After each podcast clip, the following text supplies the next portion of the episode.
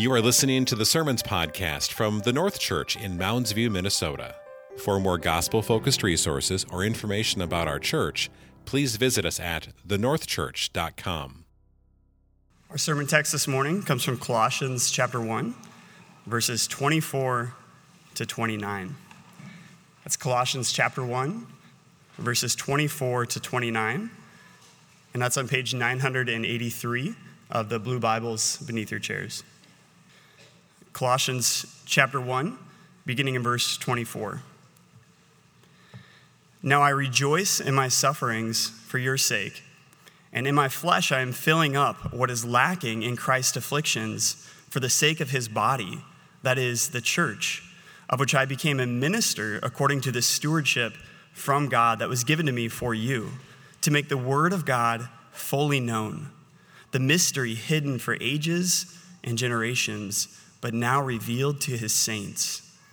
To them, God chose to make known how great among the Gentiles are the riches of the glory of this mystery, which is Christ in you, the hope of glory. Him we proclaim, warning everyone and teaching everyone with all wisdom, that we may present everyone mature in Christ. For this I toil, struggling with all his energy that he powerfully works within me. Let's pray. Father, let the word of your Son, Jesus, dwell in us richly this morning. We've already experienced this as we've sung psalms and hymns and spiritual songs to one another. Thank you, Lord. And I'm asking that the word of your Son would dwell richly in us also through the preaching of your word. Admonish and encourage your people by it for your glory and their joy. In the name of Jesus, I pray. Amen. Last week, we broke out in song together with Paul over the preeminent Son, and we rejoiced in the reconciliation that he provides for us. That's Colossians 1 15 through 23. It's a Christ centered song. I want you to listen to it again. I'm going to highlight some of the pronouns from that section. It's all about Jesus. He is the image of the invisible God. By him, all things were created. All things were created through him and for him. He is before all things. In him, all things hold together. He is the head of the body. He is the beginning. He is preeminent. In him, all the fullness of God was pleased to dwell. He reconciles to himself all things, making peace by the blood of his cross. So we stand in awe at Christ's matchless supremacy and his gracious gospel. But I'm wondering if any of you noticed how Paul ends verse 23. Look at your Bibles with me. He throws in a little note right at the end to say, yeah, that, that supreme Savior and that glorious gospel, I'm a minister of that. I'm a minister of that. And in our text this morning, verse 24 through 29, Paul jumps off of that little comment to defend and describe his own calling as a minister of the gospel. So, what we get here is Paul quickly shifting his focus from praising the preeminent Son to now talking an awful lot about himself. You, did you notice that in the text as we read it? It's very Paul centered. Paul says, I rejoice in my sufferings. In my flesh, I am filling up what is lacking. I became a minister. The stewardship from God was given to me. For this I toil with all his energy that he powerfully works within me. So Paul has just exalted in the supremacy of Christ. He's gloried in Christ's work to reconcile sinners to himself. And now he's pausing to make a big deal about Paul. Why would he do that? Well, first, I want to say this. If you're looking at the ESV, you see that Paul refers to himself as a minister. Verse 23, you also see it in verse 25. And unfortunately, our modern understanding of this term minister leads us to think, may lead us to think, Paul's talking himself up here. I'm a big, important minister, right? I'm a professional. I'm an ordained clergyman. But I actually think he's doing the exact opposite. The original Greek word there is diakonos, and we most frequently see it translated in our Bibles as servant. In other places, Paul will even refer to himself as a doulos, a slave, a slave of Christ. So I don't think Paul is attempting to elevate himself here. I actually think he's lowering himself to his rightful place under the authority of Christ that he's just talked about. He's saying Christ rules and reigns. That's Colossians 1 15 through 20. And now he's saying in his, this text this morning, I am merely his servant. And in some measure, brothers and sisters, all of you are servants of Christ. If you have repented of your sins, you've received his salvation, and you've submitted to his lordship, you are Christ's servants. Listen to Ephesians 4 11 through 12. Paul says this Christ gave the apostles, the prophets, the evangelists, the shepherds, and teachers to equip the saints for the work of diaconia, service, for the work of service. Not only do the apostles and shepherds do the serving, they equip the saints to be servants. But this leads us to another question. If the gospel of Jesus is really as powerful as we've just saw that it was in 15 through 23, and if Christ has really reconciled all things to himself, does the gospel really need somebody like Paul to serve it? Or, to make this personal, is this supreme Savior and this glorious gospel contingent or dependent in some way upon you and me to be ministers of it? In our text this morning, I think Paul implies that the answer is yes.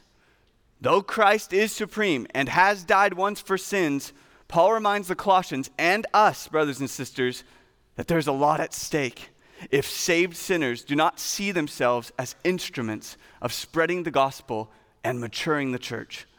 So I want us to walk verse by verse through this passage in order to see four characteristics of Paul's ministry. First, his experience, which is suffering. Second, his commission, which is to preach Christ. Third, his goal, which is to present everyone mature in Jesus. And fourth, his fuel, which is the indwelling strength of Christ. So let me say it a different way in a sentence Servants of the gospel suffer the afflictions of Christ by proclaiming Christ, to present everyone mature in Christ by the strength Christ supplies. And I hope that in that one sentence summary, you're seeing already that maybe this text is not as Paul centered as we originally thought. So let's dive into the minister's experience of suffering. Let's reread verse 24. Paul says, Now I rejoice in my sufferings for your sake, and in my flesh I'm filling up what is lacking in Christ's afflictions for the sake of his body, that is, the church. Already here we see that Paul's ministerial experience is characterized by suffering. And Paul provides sufficient evidence of this all over the New Testament. Perhaps the best example is 2 Corinthians 11, where we see Paul has suffered imprisonments, beatings, near death experiences, lashes, a stoning, shipwreck, robberies, persecutions, sleepless nights, hunger and thirst for the sake of the gospel and the church. And the particular suffering he probably has in mind in this text is imprisonment. We're going to see when we get to chapter 4 that Paul is writing this letter from prison. But even in the midst of these sufferings, Paul's ministerial experience is also characterized by joy. How can Paul rejoice in imprisonment? And likewise, how can we rejoice in suffering for the sake of the church? I'll give you two reasons I see for Paul's joy in suffering from this text. We could find a lot more in other letters, but from this text, we see first that Paul rejoiced because his suffering brought good to the church. Do you see that? Verse 24. His sufferings were for the sake of Christ's body. 2 Timothy 2:10, Paul says it like this: I endure everything for the sake of the elect, that they also may obtain the salvation that is in Christ Jesus with eternal glory. Paul and we endure suffering and persecution with joy because they are the means by which we build up one another. And second, Paul rejoices in his suffering because it identifies him with Christ. Look again at verse 24. Paul is making there some identification between Christ's suffering and his suffering, Christ's suffering and the church's suffering. You remember in our text last week that Paul calls Christ the head of the body, which is the church. And when the body suffers, the head suffers. You remember Acts 9? This is the story where Paul is converted. The risen Lord Jesus reveals himself to him, and he accuses Paul of persecuting him when technically Paul was persecuting who? Christians. He says, Paul, Paul, why do you persecute me? There's a spiritual union between Christ and the church. And, brothers and sisters, this is a glorious reality. We're going to get to it a little more along the way. But if we've been transferred into the kingdom of God's beloved Son, then our lives are hidden in Him. And by our union with Christ, we receive every spiritual blessing from God the Father as His beloved children. And this union also means that in this life, we ought not be surprised when we receive the blows that this rebellious world intends for our Savior. Jesus said, If they persecuted me, they will also persecute you. They have hated me, so they hate you. They hate you. Because we identify with Christ, we on this side of heaven will receive the afflictions that the world intends for him. But our sufferings for the sake of the name testify to something. They confirm that we are indeed united to Jesus. When you suffer for him, it means you are united to him. And that's where the joy comes in. Listen to Peter's words.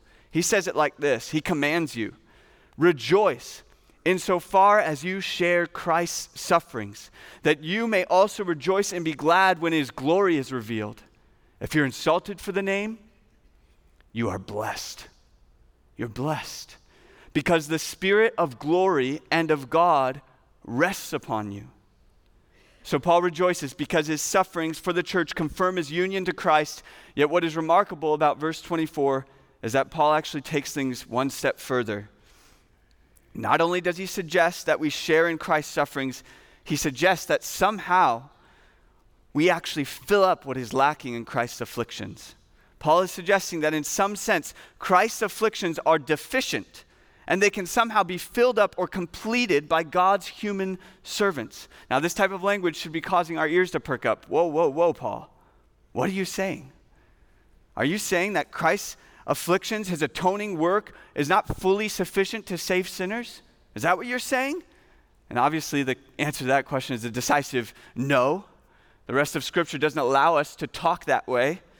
Christ's sacrificial death is absolutely sufficient to cover the sins of all who believe.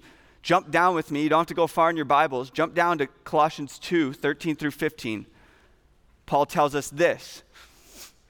Verse 13 you who were dead in your trespasses and uncircumcision of your flesh, God made alive together with Christ, having forgiven us all our trespasses by canceling the record of debt that stood against us with its legal demands. This he set aside, nailing it to the cross.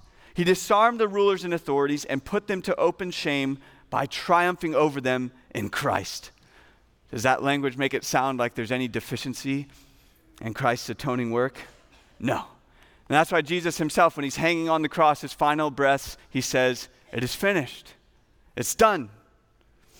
Christ's sufferings on the cross fully satisfied God's wrath for sinners. The author of Hebrews says it like this For by a single offering, Christ has perfected for all time those who are being sanctified. Jesus' single sacrificial death on the cross perfectly atones for sinners. So, Paul is not saying here in verse 24, that his own personal sufferings add to the worth or effectiveness of Christ's death on Calvary. Jesus has done everything necessary to make salvation possible for sinners. But Paul does say there's something lacking. There's something still missing in Christ's sufferings, which servants of the gospel can fill up. And there's only two other places that I found in Paul's letters in which he uses the language of filling up what is lacking. And I think these two places actually shed light on what Paul means here. So I want to look at those to help us understand this complicated phrase. The first text is 1 Corinthians 16 17. You can turn there if you want, or just listen. Paul writes to the Corinthians, rejoicing that three men, Stephanas, Fortunatus, and Achaicus, from the Corinthian church, have come to be with him. And Paul says to the Corinthians, These men made up for your absence or more literally translated, they filled up your lack. These three representatives of Corinth fill up the lack that the Corinthians' absence, uh, that the of the Corinthians' absence by being present in the flesh with Paul and ministering to him. Here's another example, Philippians 2:30. You can turn there too if you want to see this language. Paul writes to the Philippians, and he's honoring a man named Epaphroditus, who they sent to minister to Paul's needs in prison. And in Philippians 2:30, Paul writes to the Philippians saying this: Epaphroditus nearly died for the work of Christ, risking his life to complete or fill up what was lacking in your service to me.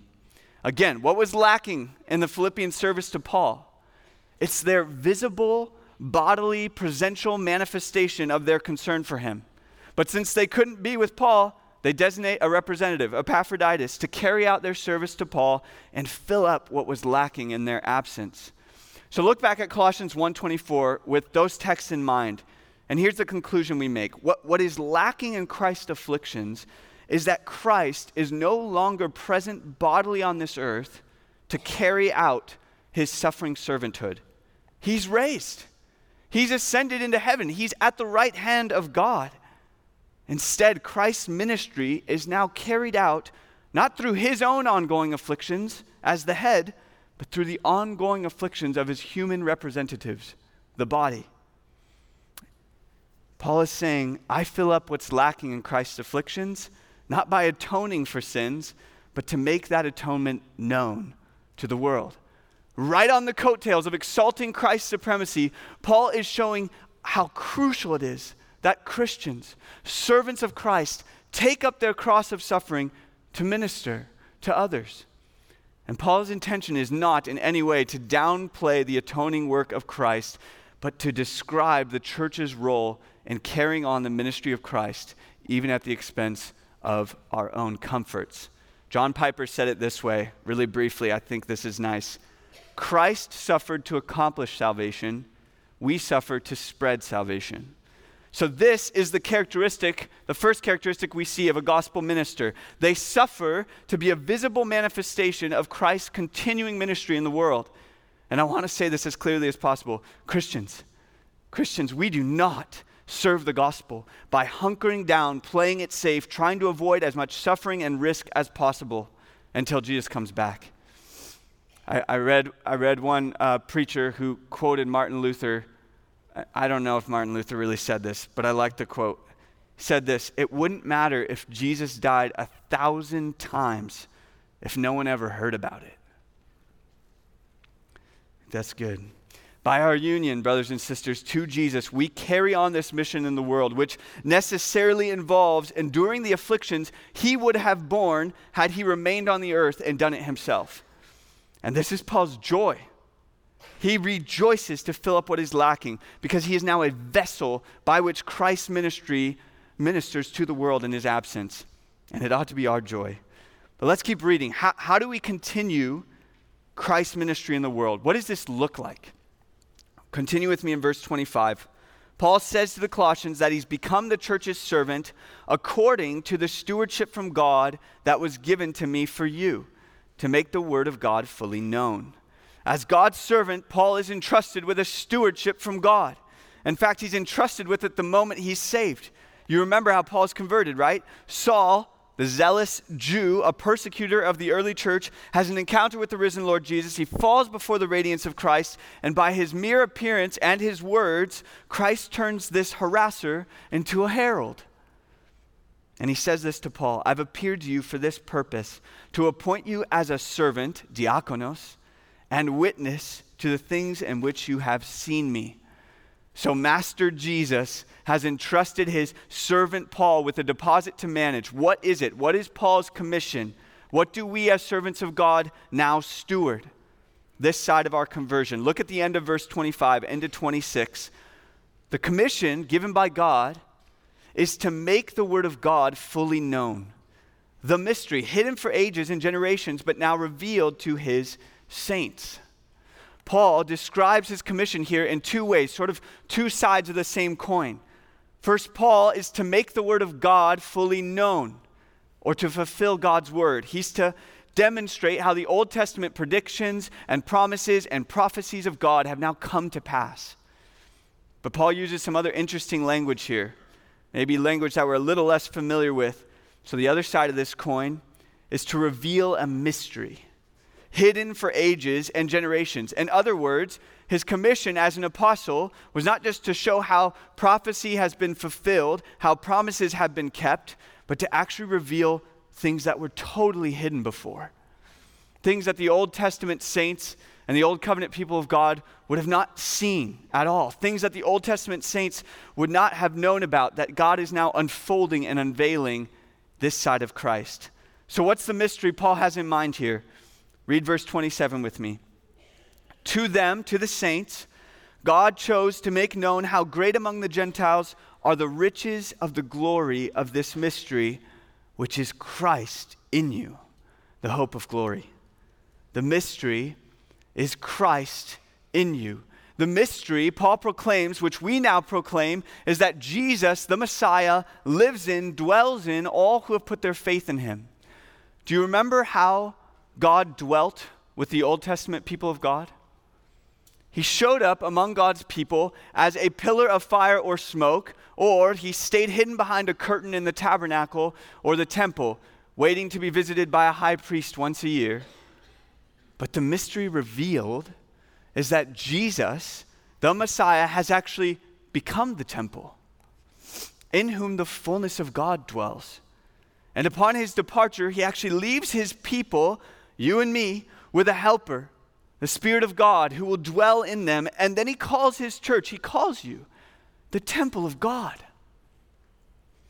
No longer is God dwelling on the outside in some other form, he's inside of us. We become the temple. This is the revealed mystery. You, as God's new covenant people, now have God's presence inside of you. You completely identify with Christ now as your representative. And the good news of the gospel hinges on this mysterious union with Christ. Don't overlook this. This is an important doctrine to understand. It is by this union that Christ, who knew no sin, becomes sin for us. And it is by that union that we then become in Him the righteousness of God. The gospel hinges on it. What a glorious mystery this is. And by this mystery, we hope in the glory of resurrection. The text continues the hope of glory. Because it, we, by our union with Him, follow the already resurrected Jesus into eternal life. It's incredible news. So, brothers and sisters, servants of the gospel, those united to Christ in his death and resurrection do not hoard this revealed mystery. Paul says, Woe to me if I do not preach this gospel. Christ has made you anew for this. I understand that a lot could be at stake for you to proclaim Christ. Your reputation in your neighborhood, maybe even persecution in your workplace. They might call you a bigot. Maybe you suffered the discomfort of having yet another conversation about Jesus with your wayward child or your unbelieving sibling or your lost parent. I'll admit the stakes are high. Paul admits the stakes are high. Suffering is certain. People will take offense. Yet if we don't share about Christ, the stakes are even higher for those without him.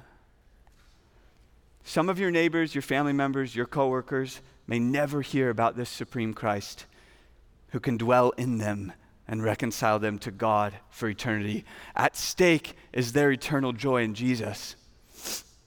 But there's another piece of this revealed mystery that Paul hints at here, and it's this. Look again at verse 27. Jesus, the Jewish Messiah, will also dwell in believing Gentiles, non Jews. It is also for them. You remember that the Gentiles were excluded from God's old covenant community, but now in Christ, they too can receive the riches of the glory of this mystery. As Paul will say later in Colossians 3, in Christ there's not Greek, Jew, not circumcised or uncircumcised, barbarian, Scythian, slave free, but Christ is all and in all. This is no elitist gospel for one ethnicity. Ephesians 3 6 says that the glorious mystery of this gospel is that the Gentiles are fellow heirs, members of the same body, partakers of the promise in Christ Jesus through the gospel. This would have been shocking for the Jews to hear. The Israelite Messiah was going to dwell directly in unclean Gentiles? So, Paul hints here at God's redemptive plan for every tribe and tongue and nation. All nations need to hear the mystery of Christ and be moved towards maturity in Him. And how will this happen? Unless some of us suffer and go to fill up what is lacking in Christ's afflictions in order to minister to them. And some of you in this room have already done so. This makes me think of some of our global partners, Kevin and Elizabeth Crowell, who right now are on probably on trek back across the sub-Saharan across Saharan desert and they're returning from a city where they've just been a village, really, in Chad, where they're exploring the opportunity to go and minister there among Muslim peoples. It will be costly for them to proclaim the mystery of Christ there. It will be a suffering endeavor. Pray for them. So far, we've seen the gospel first, the gospel servants first suffer the afflictions of Christ, and second, they proclaim the mystery of Christ. And now in verse 28, we're going to see their ultimate aim. What is the ultimate aim of servants of the gospel? What is your ultimate aim as you serve the church? Read verse 28 with me.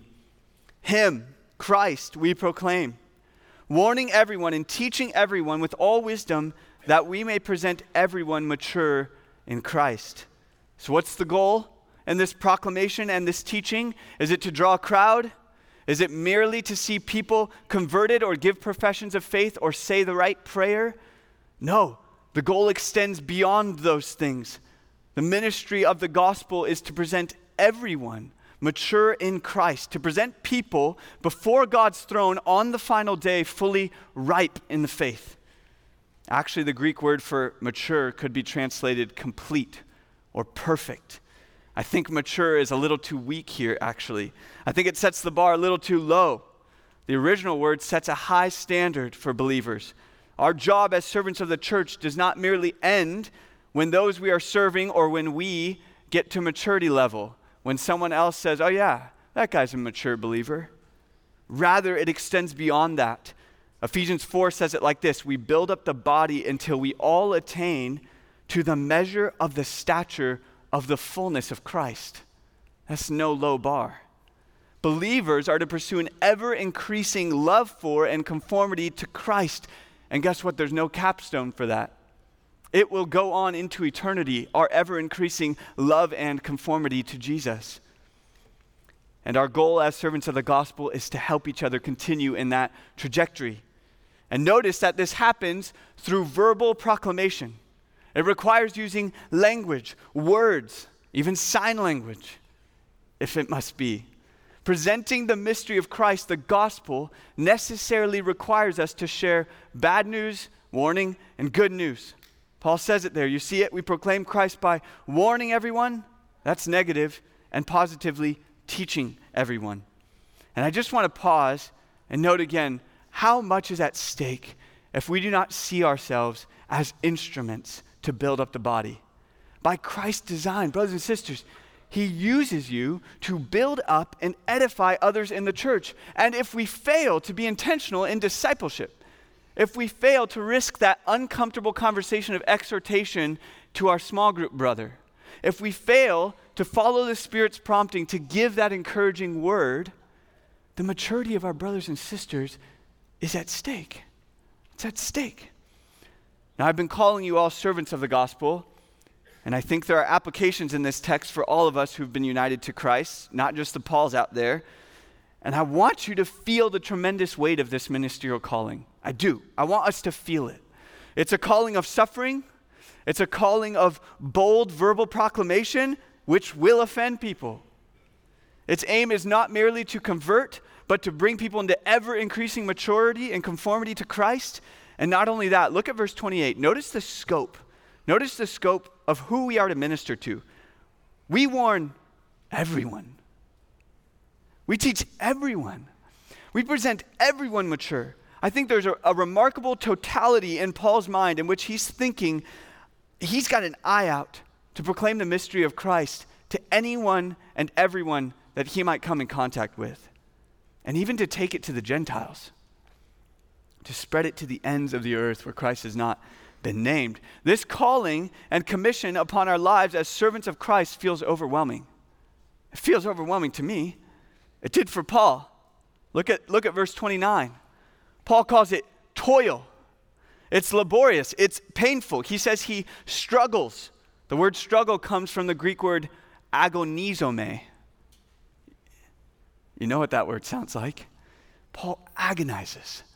for the sake of the church. And the overwhelming nature of this commission reminds me of one of my favorite scenes from a C.S. Lewis book. Here's C.S. Lewis again. Get a lot of C.S. Lewis.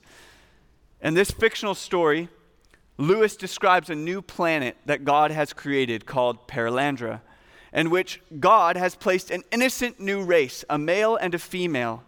However, at an early point in this new planet's history, an unwelcome creature enters Perelandra.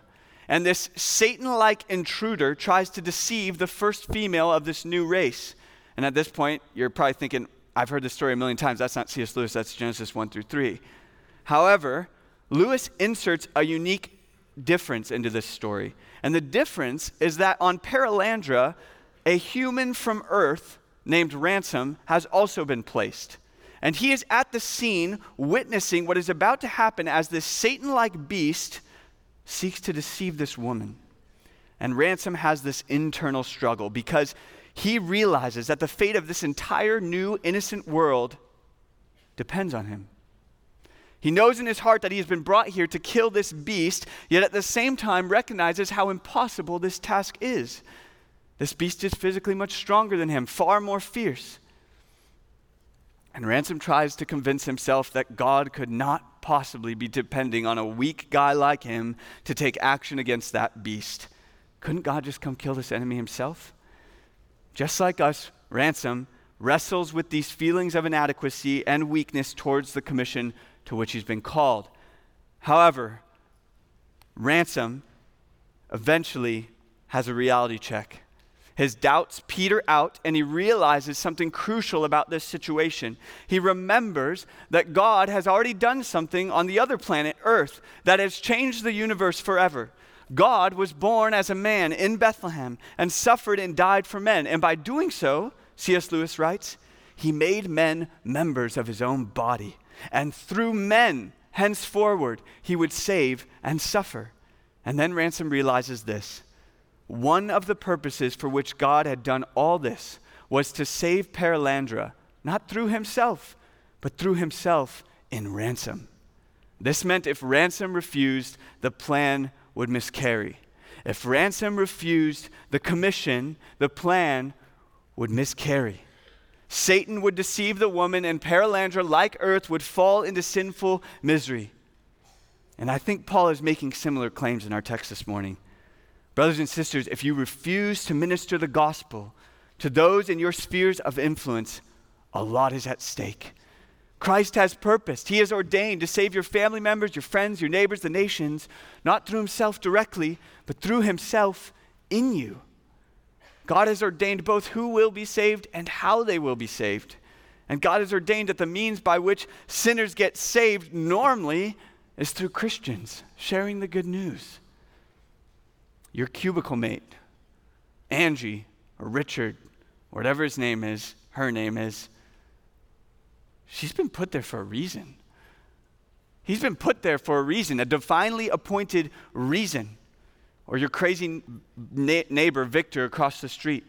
Have you ever considered that perhaps he's your crazy neighbor Victor, your neighbor, for a divinely appointed reason? And parents, those children of yours, they're not just yours to keep them fed and take cute Instagram pictures of, though do both of those things as you have opportunity. No, they are yours, a stewardship from God so that you might make the word of God fully known to them, proclaim Christ to them, warn them, and teach them unto maturity in Jesus. And, brothers and sisters, Christ wants you to minister even to the saints in the row right behind you. Minister the word to them. Don't miss this opportunity this morning to go through the tedious motions of meeting someone new. Christ in you may be the means by which they are encouraged or ministered to. So, why am I emphasizing the weight of this calling? Am I trying to make you feel bad? Am I trying to heap heavy burdens on you? First, I'm inviting you. Better yet, Christ has invited you to participate in Him in His continuing work in the world. But I also emphasize the weight of this calling to help you feel your incredible neediness. Do you feel needy? I want you to depend not on yourself, but on God. And here's the beautiful thing, brothers and sisters Christ has not merely given you a commission, he provides for you his power. That's Paul's hope in verse 29. Look there with me. As he provides us with the fuel for gospel grinding, Paul says, For this I toil, struggling. How? With all his energy that he powerfully works within me. Do you see what Paul's doing here? Things are coming full circle. He's clinging to precisely what he preaches as the core of the gospel message in verse 27. Paul is saying that the only way he can carry out his commission is by the power of Christ working in him, Christ in him, the hope of glory. Paul's union with Christ is precisely what fuels his ability to suffer for the sake of the body. And Paul talks like this in other places. You know these texts. 1 Corinthians 15:10. Paul says, "I worked harder than any of them, though it was not I, but Christ, the grace of God within me." Philippians 2:13. Work out your salvation with fear and trembling, for it is God who works in you. So is Paul making too much of himself in this text? No. I think Paul is perfectly straddling a line. On the one side, he upholds Christ's supremacy over all things, including everyone's salvation and sanctification. And on the other side, Paul defends how critical it is that Christians suffer and toil to minister the gospel. And God's all wise economy, it has pleased him to make you the instruments, the means by which Christ continues his ministry in the world. And the tension between these two realities, Christ's supremacy and your vital ministry, is resolved in the mystery of your union in Christ. You, brothers and sisters, are commissioned to do the work. You're commissioned to do the suffering. You're commissioned to labor. You're commissioned to make Christ known in the world. But He is in you. He is in you, providing you with the energy and strength to carry on in these labors. In the end, it is not you, but it is the grace of God within you. Let me pray. Father God, use this text to spur us on by the strength you supply to the task to which you've commissioned us. And may many, Lord, near and far, come to know and love and be mature in Christ as a result of your faithful work in us as we labor in neediness by the power of your Spirit. And in Jesus' name we pray. Amen. Thank you for joining us for this episode of the Sermons Podcast from the North Church. For more information about our church or resources to help you deepen your walk with Christ, please visit us at thenorthchurch.com.